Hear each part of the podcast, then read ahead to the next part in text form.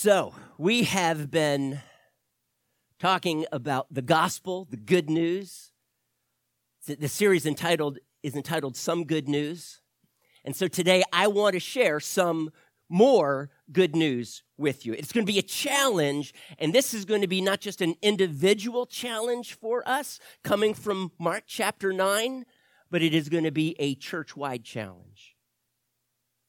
I heard someone tell a story one time in which a saint was being escorted by the apostle. You know, why is it always the apostle Peter doing this? But the apostle Peter was escorting him around heaven and, you know, showing him its beauty. And they came across a wall and the, the wall extended in both directions as far as they could see. And, and, the, the saint turned to St. Peter and he said, St. Peter, what, what is this wall in heaven?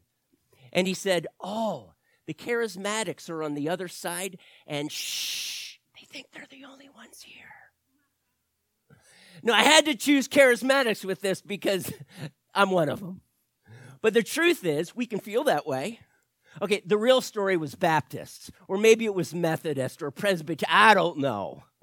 But the truth is, we can inadvertently have this mindset without really communicating it. And my question today is how might we inadvertently communicate this? How might we, in doing this, inadvertently start pointing the finger here and here? You know what? You're a weed, you're a wheat, if you follow my, the parable of, that Jesus gave. And see, that's not our job. Our job, though, is to take the scripture and what does the scripture say about the gospel? I'm not going to be mentioning names today. I'm not going to be mentioning churches today. I want to talk about principles. There is a, an elderly gentleman who wrote a book. It would be considered an anti charismatic book. Very strong, actually very harsh. One of the tendencies is to create strawmans of those in the charismatic movement that are extreme and knock them down. And he is right in pointing out the errors, but then to color all charismatics with the same broad brush approach. It has brought a lot of disunity to the body of Christ, but those who hold to his position believe it's brought a lot of unity. this same gentleman um, did something that splashed across the uh, the web, the the uh, World Wide Web. Beth Moore is she ministers in a particular denomination. Um, she has no problem preaching and teaching in the mixed audience of men and women. Uh, when I read my Bible, I disagree with that position. So you know, I disagree with that position but it is a very common teaching in our day. My concern is how this man chose to mock her. And he had other people joining in that. And when he was called on the carpet, he had the audacity to defend his position, that it was okay to mock her. And Beth Moore's response was nothing less than gracious. But she said that the attitude of male superiority is detrimental in the body of Christ. And can I say that that is spot on, even though I disagree with how she seeks to carry out 1 Timothy 2, verses 12 to 13. I disagree with that. But she was spot on on this. And there is a male superiority that seeks that, that it's okay for men to be derogatory to women. And actually, guys, it's apparently okay to be derogatory to anybody. This attitude brings division, divisiveness in the body of Christ. I need us to walk through this today. Jesus does, and it's now our responsibility because this is not an easy task. There are false teachers out there. There are errant doctrines being taught. So, how do we sort through this? How do we speak to these issues? Paul did, by the way. Jesus did, by the way. But how did they communicate? When they saw a spade, they called it a spade. But to keep it that metaphor, it was a heart, they didn't call it a spade. What on earth do I mean by that? Just be patient with me. How do we deal with disagreements like this? Some would say, well, just don't disagree at all. Don't disagree at all. Don't point it out. Just let it go because the most important thing is unity in the body of Christ. The problem, though, is we can't have unity and, on the other hand, disregard truth. If there is a false teacher, Jesus says that he calls them sheep's, excuse me, wolves in sheep's clothing, and he apparently has no problem with us pointing that out. My problem that I see, or the problem that I see in the body of Christ, is who do we start pointing fingers to and why? And how do we speak to them? This is a great concern because Jesus, in his high priestly prayer, said that when we are brought to complete unity, then the world will know that you sent me. And, church, we're not there. Do you want to see worldwide revival? This element, this sin in the body of Christ. And when I point the finger, I'm pointing at no man. And if I'm going to use an example that has a name to him, it's going to be me. That is the only name that I'm going to drop today because I have sinned and I have erred in this as well. And so my question is Am I the only one? Am I the only one in our church? This is significant. Jesus called us to unity, and it is hard. Our goal is truth, it is reconciliation. And when you're called on the carpet, I would love to say that this, this elderly man who is a pastor, when you're called on the carpet, be teachable, be humble. And Jesus says that when you rebuke a wise man, he grows even wiser. I would hope that this gentleman would grow even wiser. But you know what? I've been rebuked, and people have been right, and it is a hard thing to recognize that, to humble yourself and say, You're right, I need to repent. But, church, we're all there. As you turn to Mark chapter 9, I'm going to read verses 33 through 41. What measuring stick for false teachers does Jesus use here? I'm going to read a little bit of what I read last week, but I'm going to move on. They came to Capernaum. Remember, they're moving from north of the Sea of Galilee down to the other side of the Jordan in Judea. They make a pit stop in Capernaum, but they have been having a discussion, actually, an argument on the way. When they came to Capernaum, he was in the house. He asked them, what, are you, what were you arguing about on the road? But they kept quiet because on the way they had argued about who was the greatest.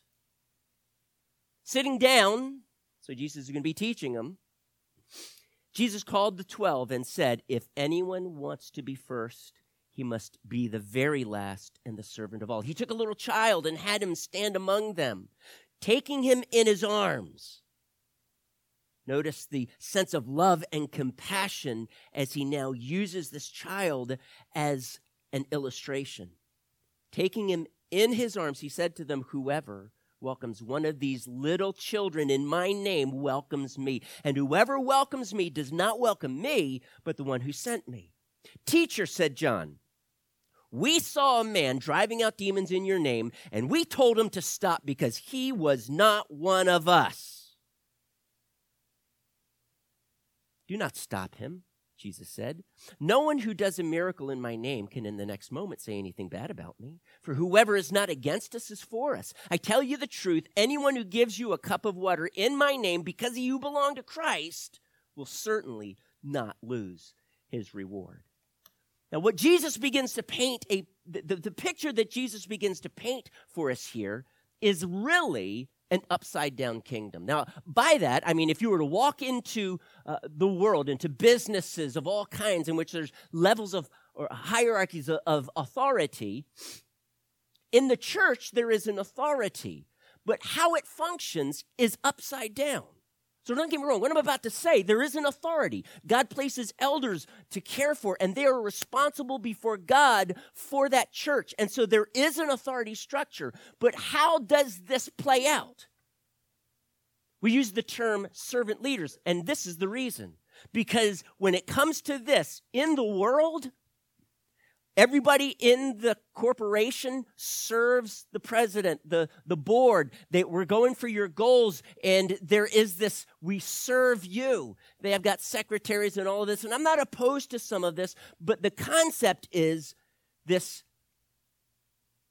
pyramid, this triangle, of, if you will, in which we, the common people, are serving upward to those who are above us in authority. Now, there's an element in which that happens, but here's my question To what degree does that board or the president, CEO, serve the employees? In most corporations, that is not a question that's ever asked because they believe it's completely inapplicable. What I want to say here, without dickering with that, is in the kingdom of God, it is not that way.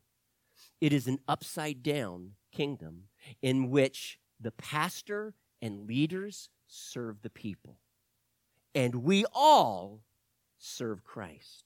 So if there's a pinnacle, I'm at the bottom of that pinnacle, and Jesus is at the, is at the top, in which there is two triangles, one set on top of the other, if we could view it this way.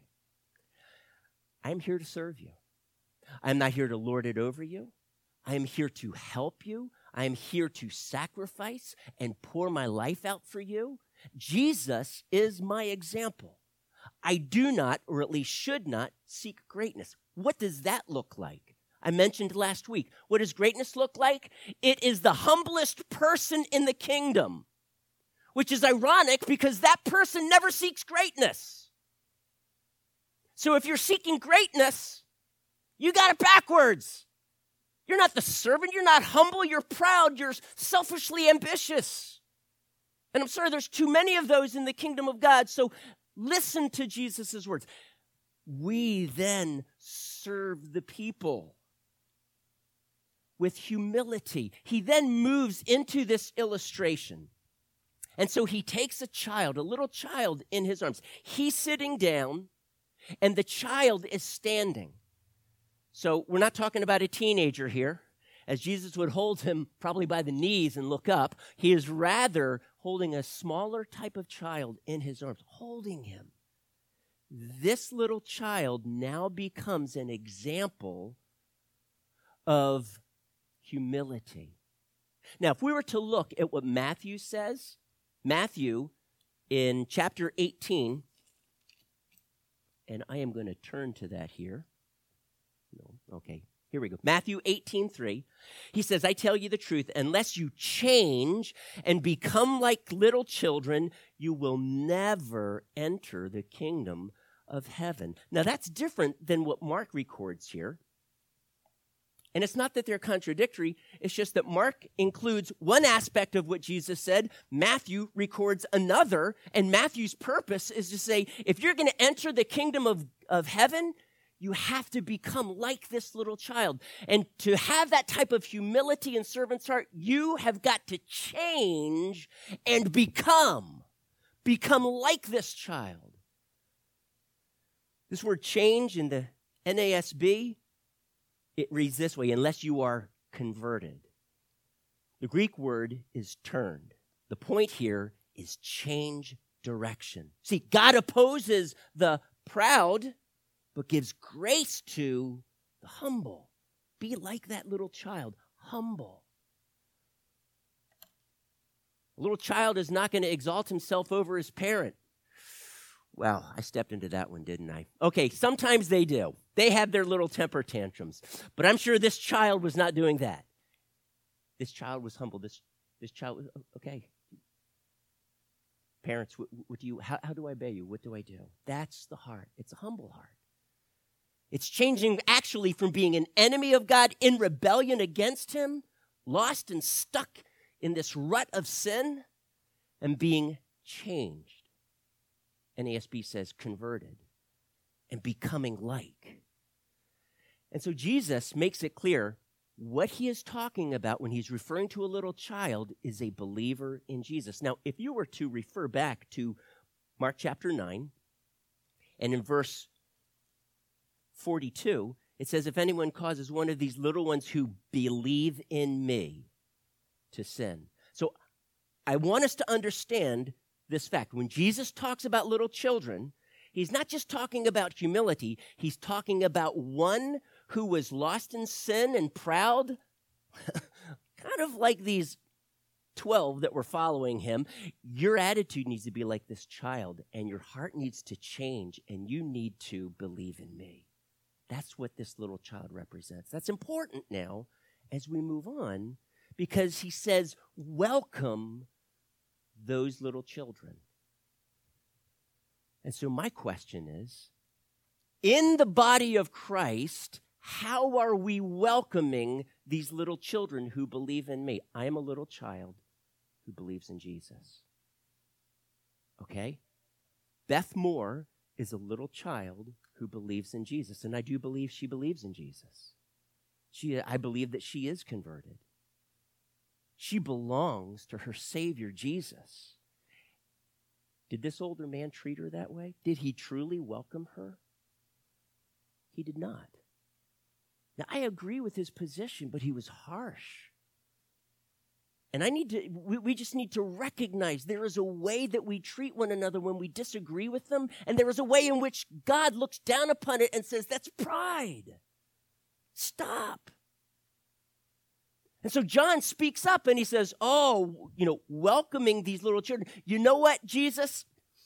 We came across this man and he was casting out demons in your name, and we told him to stop. He was kind of anticipating Jesus saying, dude, that is so awesome. Pat, pat, pat. You, that is great. He was expecting Jesus' praise. Did he get it? No. Jesus rebuked John. John, by the way, was the very same one, along with his brother James, when they were wandering through Samaria and the Samaritans didn't welcome them. They looked to Jesus and said, Should we call down fire from heaven? Like, oh yeah. You know what? There are too many Christians who are calling down fire from heaven upon one another. And Jesus rebuked them. And Jesus rebukes them here. But Jesus says, do not stop him. Wow. We need to be welcoming those types. They are a child of God. Now, let me just help us understand something here. When Jesus uses the phrase, in my name, or we would say in Jesus' name, we need to understand that phrase two ways. Number one, I command you to come out of that man in Jesus' name. And if we're not careful, this could be in this could be almost like an incantation in Jesus' name. In Jesus' name. What do you mean by in Jesus' name? Because in Matthew 7, let me read to you a passage from there. In Matthew chapter 7, Jesus said, Not, not everyone who says to me, Lord, Lord, will enter the kingdom of heaven. Wow. But only he who does the will of the Father who is in heaven. Many of you will say to me on that day, Lord, Lord, did I not prophesy in your name? And in your name drive out demons, just like this man was doing and perform many miracles. Then, Jesus is talking here, then I will tell them plainly, I never knew you. Away from me, you evildoers. And I think it would be fair to assume, understanding that Jesus is talking about be- little children, believers in Jesus, who are in Christ. And I'm going to come back to that phrase in a moment. But this one who was driving out demons did so in Jesus' name. Yet on the other hand, there are those who would be driving out, Jesus, uh, driving out demons in Jesus' name, and he says, Depart from me, you workers of iniquity, I never knew you. Because truly, they were not doing the will of the Father and were opposed to Jesus. So I'm going to suggest to you that this is, Jesus isn't using, or, or even John is not using this term in your name to be some incantation. And I think you understand what I'm saying. There are many out there who heal in Jesus' name, but it's more as an incantation. And some of them are not true believers in Jesus. But there are those, many, like I believe the one that John came across, that when they cast out demons, they understood the power of the name of Jesus that we just sung about, by the way. And Paul makes this big deal about what it means to be in Christ. Because if I am in Christ, and I'm going to explain that in a moment, that means that I have authority in Christ. And consequently, when I speak to a demon to come out, as this man did, as the apostles did, as Jesus did, when we speak to the demon, Jesus told, Jesus said to his disciples, I have given you power over excuse me, authority over all the power of the enemy. And that was not just something given to the apostles, but it is something that is given to every believer in Christ because they are in Christ. Now, maybe you've heard the term power of attorney.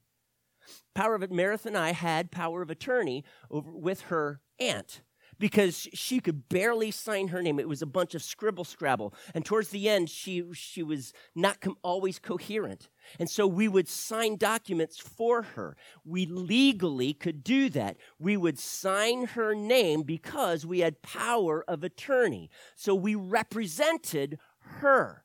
As a Christian, you have power of attorney. You can, in Jesus' name, assume that authority because you're in Christ and that authority flows through you. And by the way, Jesus said that all authority in heaven and earth has been given him. And when we function in his name, he even says, Speak to the mountain and it will be moved. Now, I'm not preaching on that. I need us to understand that when Jesus is speaking about in his name, people doing things in his name, he obviously understands this concept of being in Christ. Did you know that because we are in Christ, we have been raised from the dead, spiritual death and separation from God, and embrace this new life in Christ? So that he says that. that we have been raised up and seated with Christ in Christ in the heavenly realms. Can I ask you, where is Jesus sitting? In the heavenly realms? Is he not sitting on a throne next to his Father, at the right hand of his Father? That's what chapter 2, excuse me, chapter 1 in Ephesians tells us. In chapter 2, we find ourselves seated with Christ on his throne. What does this mean? It doesn't mean that I walk around in arrogance. That's silliness. Casting out demons in what, my name? I have been given power, excuse me, authority over all the power of the enemy. I, as a result of being in Christ, and therefore a little child in Him, I can represent Him. Now, grasp this. Because when you speak against your brother or your sister, they are representatives of Jesus if they're truly converted. And you, if you do not welcome them and you speak against them, you speak against Christ himself. If you malign them, you malign Christ himself. We need, to, we need to get this. I have been in situations in which people have been harshly critical of me. How do I, and they're Christians. How do I respond? Do I respond in like kind? Do I take my anger instead of it being a, my ally? Do I use it as a weapon? Oh yeah, and get back at them? You know, that would serve my flesh plenty fine. And, and there's something inside me that would want to do that. But that wouldn't make it right. That's the old Mike Curtis. That's the Mike Curtis that found himself in the principal's office every week because he was in a fight. That's my flesh. When we speak against people, I'm not saying disagreeing with what they teach. there's a place for that. I'm going to speak to it in a moment. But when you speak against them, when you rail upon them, when you mock them, you mock Christ because they are in Christ. If you welcome me, if you welcome these little ones, you welcome me, he says. But guess what? The converse is true. If you reject them, if you mock them, hey, church, you mock Jesus. Now, can you feel the gravity of this situation?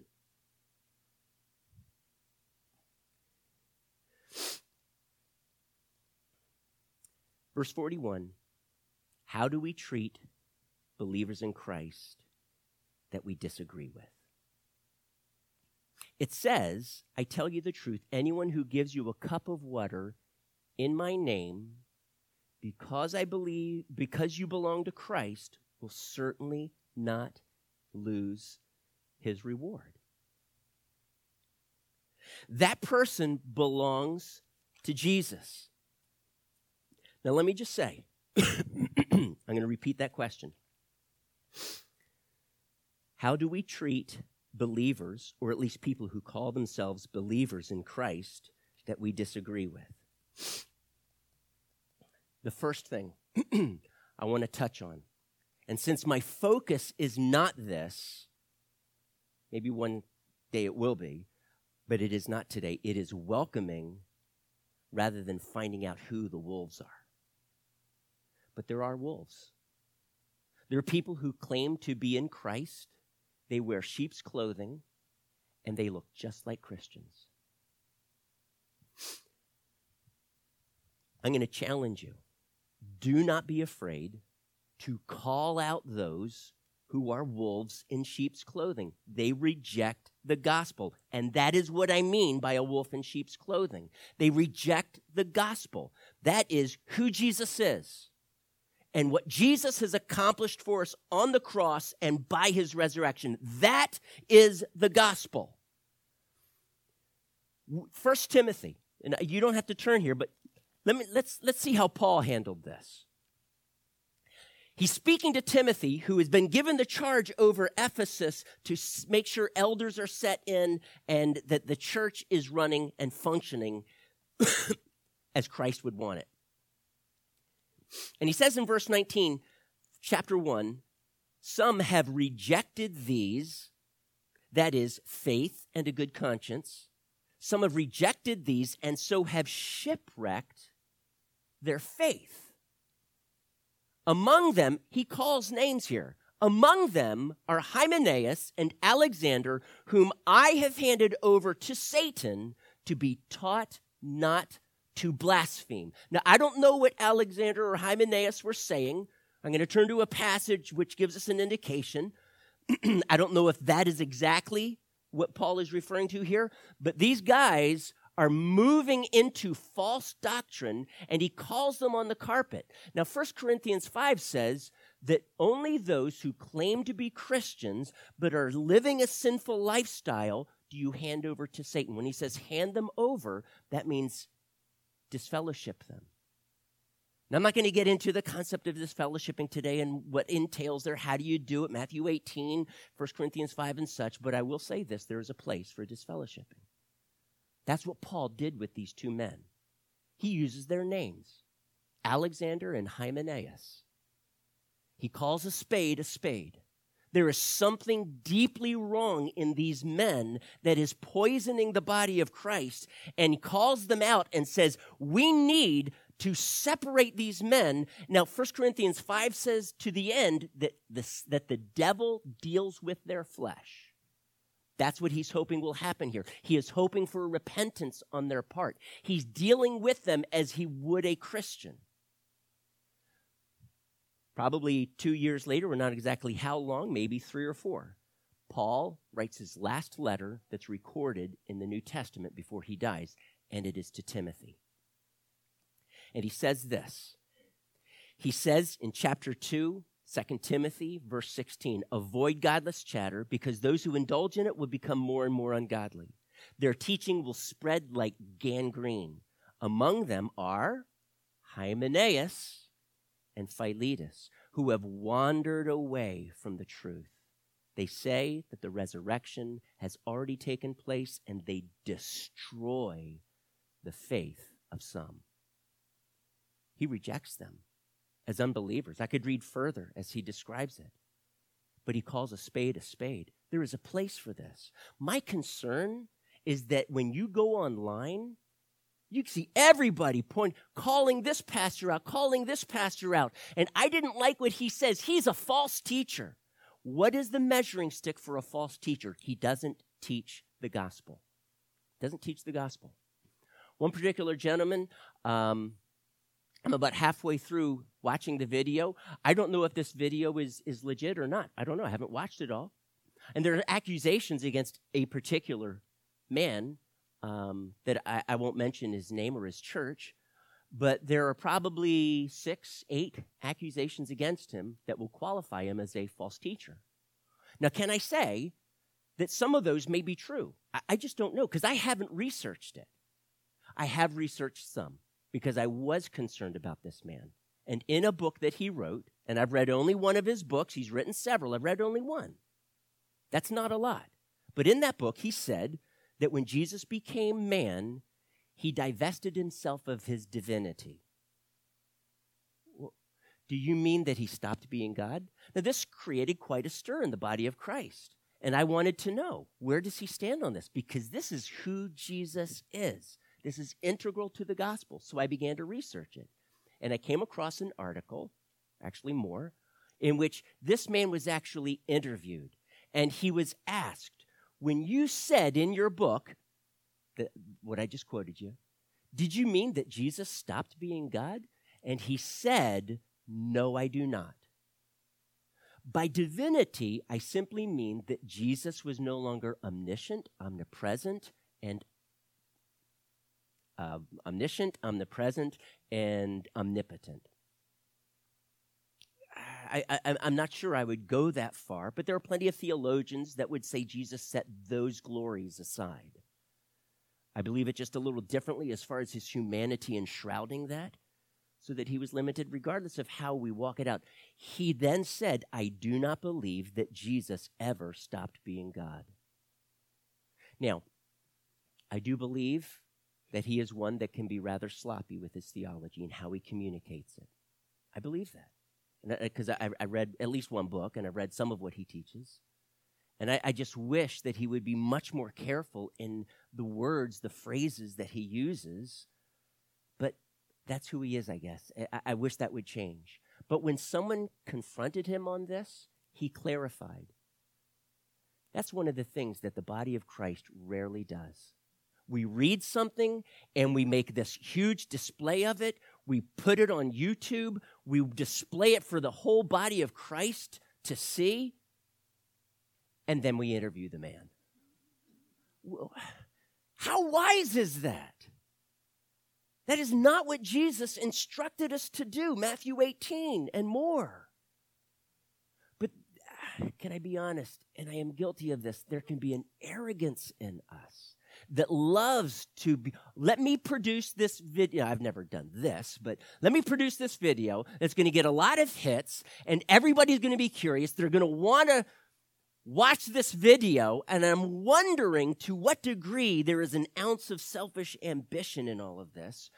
But on the other hand, I do reckon as a pastor, there are, there are dangerous wolves in sheep's clothing. And I do want to know who those are. It's just that church today, we have bloggers, we have people who, many of them not even pastors. I don't know, maybe that's why they became bloggers, but they want to be the one. They want to be the official watchman on the wall, Ezekiel 3, to be able to call out people on all of their mistakes and then conclude see, wolf in sheep's clothing, false teacher. This is destroying the body of Christ. It truly is. I impact maybe 60 people here at Powerline. Many bloggers impact thousands. Their influence is far greater than mine. Okay? But unfortunately, they're the ones that get listened to, and the body of Christ, oh, he's a false teacher, he's a, she's a false teacher. On and on we go. Have we ever asked them personally? No. Wow church, do you see the arrogance that we have? Do you see the sloppiness, the disunity, maybe the selfish ambition on our part? What is the gospel? It is who Jesus is. His deity and his humanity, church, is crucial to the gospel. What did he accomplish for us on the cross? What is the power of the blood? You know, when, when a man starts teaching that Jesus died for our sins by being taking on the punishment of the Father and then criticizing that doctrine and saying that's cosmic child abuse, that man is touching on the gospel. He has erred. He has moved away. I'm not even going to call that man's name out because I promised that I wouldn't. But he is a wolf in sheep's clothing. He parts from the gospel. He believes in universal salvation. And, and, and there's, he, he I think he has like 40 videos about where he stands, and half of them are contra the gospel. Now, only because I have not, uh, only because I said in the beginning, I'm not going to call names out, and I wasn't planning on sharing that as an example, I'm, I'm going to stay true to my word. But, church, yes, call a spade a spade. When they're so blatant, but when they say things that, what does he mean by that? How about if we ask them? I can't tell you how many times that I misunderstood somebody, but when I ask them, that's what you mean. Okay, I probably would have worded it differently, but you know, now I understand what you're saying. Can we do that? Because if we reject them, if we are saying you're a false teacher and we impact thousands, we defame Jesus himself. Can I share with you in Philippians chapter 1? Paul wrestled with this wrestled with this issue very clearly. And in Philippians chapter 1, he says this. He says, but what, he says, the latter do, talking about those who preach the gospel. There are some who do it with right motives, some with wrong motives. The latter do so in love, knowing that I'm put here in the defense of the gospel, but the former preach Christ out of selfish ambition. I mean, is that even possible? According to Paul, it is. They preach the gospel they preach about Christ out of selfish ambition, not sincerely, supposing that they can stir up trouble for me while I'm in chains. Here's what he concludes. This always amazes me. But what does it matter? They're preaching the gospel, right? But what does it matter? The important thing is that in every way, whether from false motives or true, Christ is preached. And because of this, I rejoice. Notice Paul mentions no names here. I'm sure he could have, but he didn't because he would potentially be maligning the body of Christ. He doesn't call them wolves in sheep's clothing, savage wolves, Acts 20. No, he doesn't. But their motives are wrong. And very possibly part of the body of Christ, but their, their hearts, Jesus needs to reach into their hearts and change them, but he hasn't yet. And you know what, church? There's some things in my life that Jesus needs to reach down into and change in me too. So we call out those who truly do not preach the gospel. But let me move on. Number two, we, number one, we do call out those who are wolves in sheep's clothing. But number two, and I'm going to remain with this for the entirety of the sermon I would add, please, please, please, in front of number two, be gracious in your disagreements and welcome those who belong to the body of Christ. Can I just tell you that years ago, I found myself as a, as a youth pastor in disagreement with something in a network of churches. Specifically, my exposure was in this particular church. They had imparted so much good into me. So much but I saw something in their leadership. And granted, it was because I desired to be raised up into leadership, I found I could not align myself with this mentality. And after much fasting and prayer, talking with my wife, we decided it would be needed, necessary for us to move on. But here's what I did the first step was a good one. I sat down with the senior pastor. I mentioned that I would be leaving, and I shared with him first how much I appreciated about all that they have taught me and helped me with, but why I was leaving. But the second thing, church, I was foolish. There was probably half a dozen people that I ended up speaking with, and I let them know why we were leaving. And I maligned the leadership of that church. And the pastor found out about it and called me, and I got defensive. I was foolish. I was an Absalom. And I was calling them away from that church without doing that. And I could rationalize it in my mind. But I spoke against some of God's children. Now, can I say over the next five years, about 60 leaders and pastors left that network of churches, including one of its co founders. The other co founder continued to lead it. The problems persisted, and they eventually got enough of the body of Christ saying there's a problem here that they asked that man to step down. That was a wise move. And I'm only sharing this with you because as I'm challenging you, be so careful when you speak another, against another Christian. I did that. About two years, maybe three years later, the Spirit of God convicted me, and I wrote that man a letter, and I apologized for what I had done to those half dozen people. And I did not speak graciously about that senior pastor even though I enjoyed so much of his ministry. Do you hear what I'm saying, church? And, and I'm not calling you out before I call me out. I want to commend you because four years ago, now five, I guess, we were a part of Sanford 2015.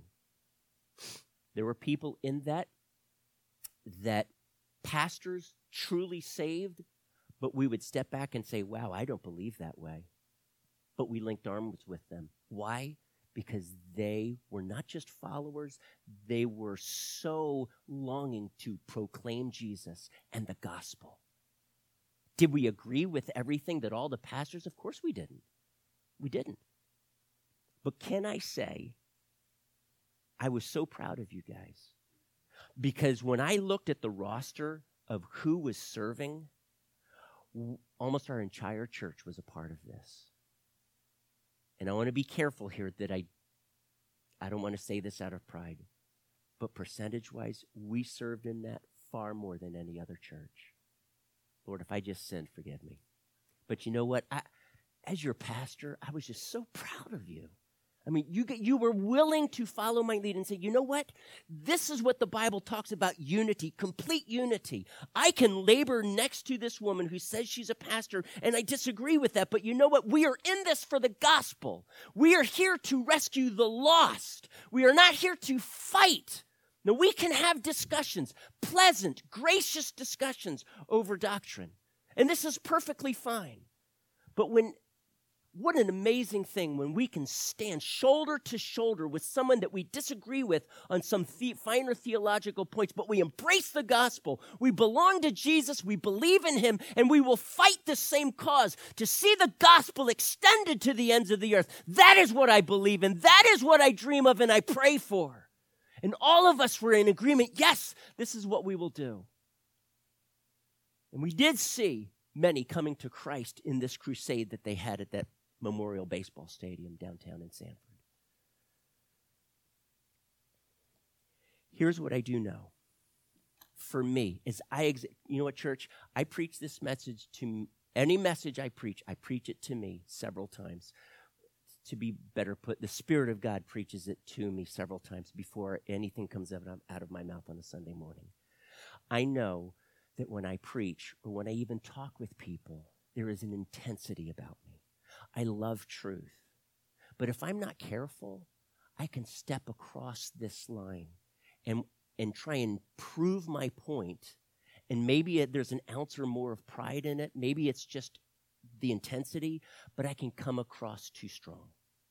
I can come across too strong, too intense. Part of that is, is my upbringing. I was born and raised in a very conservative Presbyterian denomination. That's my roots. Those roots go back three, almost 400 years. Abraham Pierson, a, relative of mine, came to America as a Puritan pastor. He had a grandson who helped found Yale University in his the church that he pastored. It eventually moved off campus from New Jersey to wherever, and it then changed its name and became, excuse me, yeah, Yale, Yale University. My great great grandfather, A.T. Pierson, had the privilege of being able to preach in Spurgeon's church in London, England, while Spurgeon was on his deathbed for over two years. He opted not to take the pastorate there when Spurgeon died, and they handed that off to Spurgeon's brother. This is my heritage. But there was a point in my theological life in my 20s in which I, I, I, applied my heart and mind to the scriptures, whether I was to follow this and truly embrace it or not. And there were, there were a number of points in which I discovered I don't agree with. And so, in all fairness, I would say to my great great grandfather, who I thoroughly respect, I disagree with you on this and on this. But if I were to speak to him, oh my goodness, I, that man amazes me. He's my hero. How, I would never be able to speak ungraciously to him. And yet, what I have found is sometimes when I speak to others that hold very strongly to Calvinism, I cannot be gracious sometimes. And that's a fault of mine. I can be too intense. And I need to just take a breath and take a step back. I love truth. I love defending the truth. But I realize even myself, I can defend it to the point of becoming an offense. Forgive me, I am not done. I am moving on here. As a matter of fact, I've learned something. I'm going to stop apologizing when I go over time. Okay? I believe that God wants us to get the church. What I'm sharing with you right now is an indispensable truth. Now, here's why there's a church in our community, and their motto is let me find it here. That they make church as fun as possible, that they, that they, that they would make it hard for people to go to hell. I listened to that, and everything in me cringed. Because it is absolutely impossible to make church so fun that it makes it hard for people to go to hell. Because what's at the heart of this is not how fun being a Christian is, but how hard it is for the lost to deal with their sin nature and let it be crucified by God's grace to follow Jesus. Fun will never overcome that. But here's what I've not done. So, what do you mean by that? What do you mean by that? I have a feeling they would probably say, you know what? There's a lot of people out there who have been disillusioned with the church. And when we do fun things, it draws them in and they hear the gospel. And if Christ initially doesn't draw them, maybe the fun things will. But eventually, the gospel we believe will change them. Okay. I, I might be personally concerned how many bikes they're going to give away if you come to their church that Sunday, but you know, what becomes the focal point. But you know what? Whether from false motives or true, let's get past that. Christ is preached. And because of this, I rejoice. And if we're not careful, we could speak against that church. Have you asked them? I haven't. Have you asked their pastors? What do you mean by that, actually? Just share your heart with me. I seriously doubt that they would say, you know what? We believe that the heart of the gospel is fun. I'm going to tell you right now, they, they probably don't believe that. Or how about this? There's, a, there's a church out there, and probably a couple, that when they do their praise and worship, they have smoke coming out and they do the twinkling lights like it's a big concert. I, I struggle with that. I struggle with it because after a while, you know, is, is this a distraction? Am I truly able to enter in and worship Christ? But if I'm not careful, I can cross that line and start preaching against smoke and lights. Granted, I when we first had lights in here three and a half years ago, um, I, I told the, the sound guys, I said, look, here's a policy that I would like us to establish from this day forward. Select a light for this stage and don't change it. Keep it that way. If we change the lighting, that is so cool. I like it. I like in concerts that's there to, to fun and, and, and, and such. And, and I like the changing lights. It's entertainment. But when, when I go to worship, I, I really don't want to be entertained. And I don't want to be distracted by the changing lights. I don't.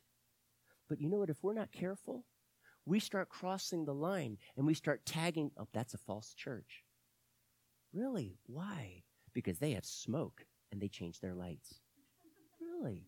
So have you asked the pastor what he believes about the gospel? Well, no, I don't need to. You know what? Maybe you do. And can I say, if we're not careful as a church, we start labeling churches. Oh, that's not a good church. Okay, well, 100 people came to Christ that, that week. They were baptized, and some of them, their lives were truly, maybe all of them, their lives were truly changed. But that church does things that I don't disagree with. They're a false church. So people are getting saved in false churches. That's a new one. Wow, okay. Now, granted, there are in liberal churches that don't preach the gospel, sometimes they read the gospel and people actually get converted in spite of what the pastor says after he reads the scriptures. I'm grateful for that. But that would be a false church because they don't preach the gospel. But, church, let's be so careful. Let's realize that we do not have a corner market. I don't have a corner market on truth. So let's be careful. The gospel is who is Jesus and what did he accomplish for me on the cross? There are plenty of churches that don't teach the gospel. But are we going to go through as watchmen on the wall, as watchdogs, pointing out sin? And I'm wondering what kind of dog is watching, because that watchdog just might be a pit bull. And if you're familiar, pit bulls, when they grab a hold of something, they dislocate their jaw and they lock onto it. And the only way that that pit bull can be released is if you kill him. You take a bat and you smash his brains out. Excuse me, maybe that was too harsh for some of you. You got to kill it. So let me ask you this Are you a pit bull? Think about that. Some of these bloggers, actually, many of them, are pit bulls. I know one man, it's the network of churches that I left, was foolish in what I said, but this man was a leader in the leadership team. He left, he created a blog. His life is devoted to that blog, and that blog has one purpose to expose this network of churches. His entire life is to expose this network of churches, to pick out every single thing that he can find that is wrong with it. Now, trust me, there's enough in that network that God needs to change, and I'm not saying there isn't. But his life is devoted to this. And when you read it, you can hear the bitterness. I don't know what his story is. I've never asked him. I knew the man 20, 30 years ago. But he devotes his life to this. Where are we, church? Have we devoted our life to be pit bulls? Have we devoted our life to speak against Christ himself?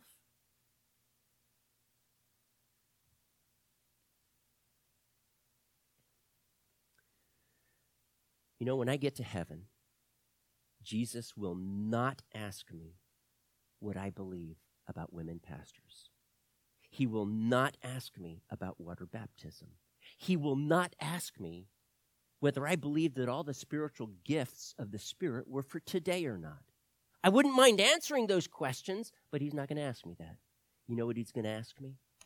Mike, did you give your life for me? Did you follow me? Did you take up your cross and follow me? Did you deny self? Was I your Lord and Savior? How did you follow me? What did you give your life to? A blog that speaks against people in my name? Did you give your life to the cause of Christ and to advancing, extending the kingdom of God and preaching undiluted truth? Is that what you gave your life to? Jesus is not going to judge my heart based on my theology apart from the gospel. That's the kingpin. That is it.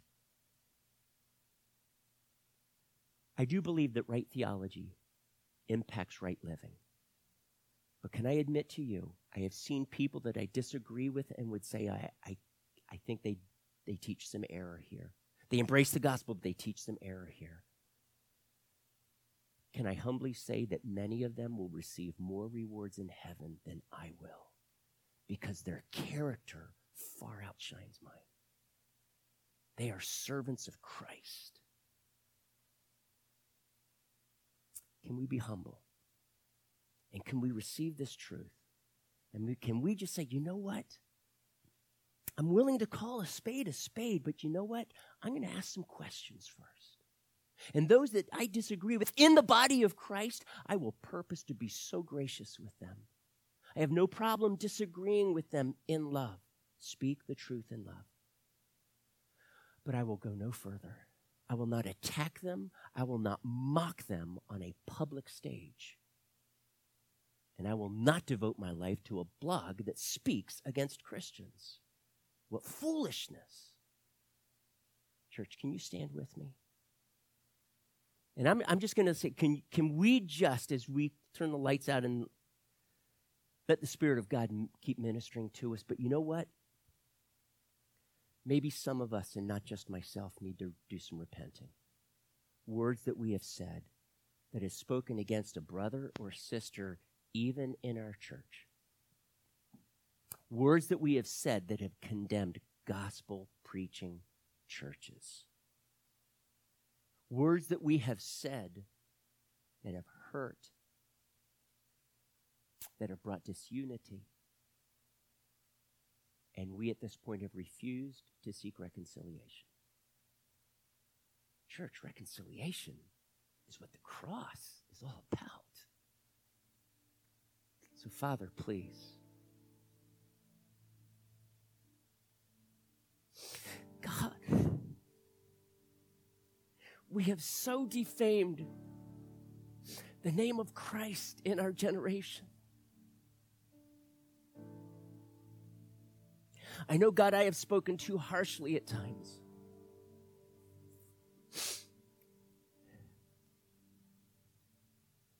And as Martin Luther said before the Council of Catholic Priests, in some of my writings, I have spoken too harshly.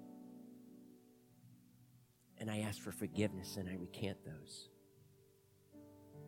But on the Word of God, on those doctrines that I part company with, that have spoken against the blood of Christ, I do not. And on this truth I stand and can do no other. Father, forgive us for our lack of humility and graciousness, compassion, pride. Give us the heart of Christ that would always and constantly offer that cup of cold water in Jesus' name to those who believe. Give us that heart. Give us the heart of Jesus, the humble heart, the servant's heart. Please, God, change this in me, in us. Thank you for your forgiveness, God. Thank you that your goodness is so good. That love, your love, covers a multitude of sins. Our love be like that. Heal wounds, God. Heal division. Come to your body and make it completely one. Please, God. Help us. In Jesus' name.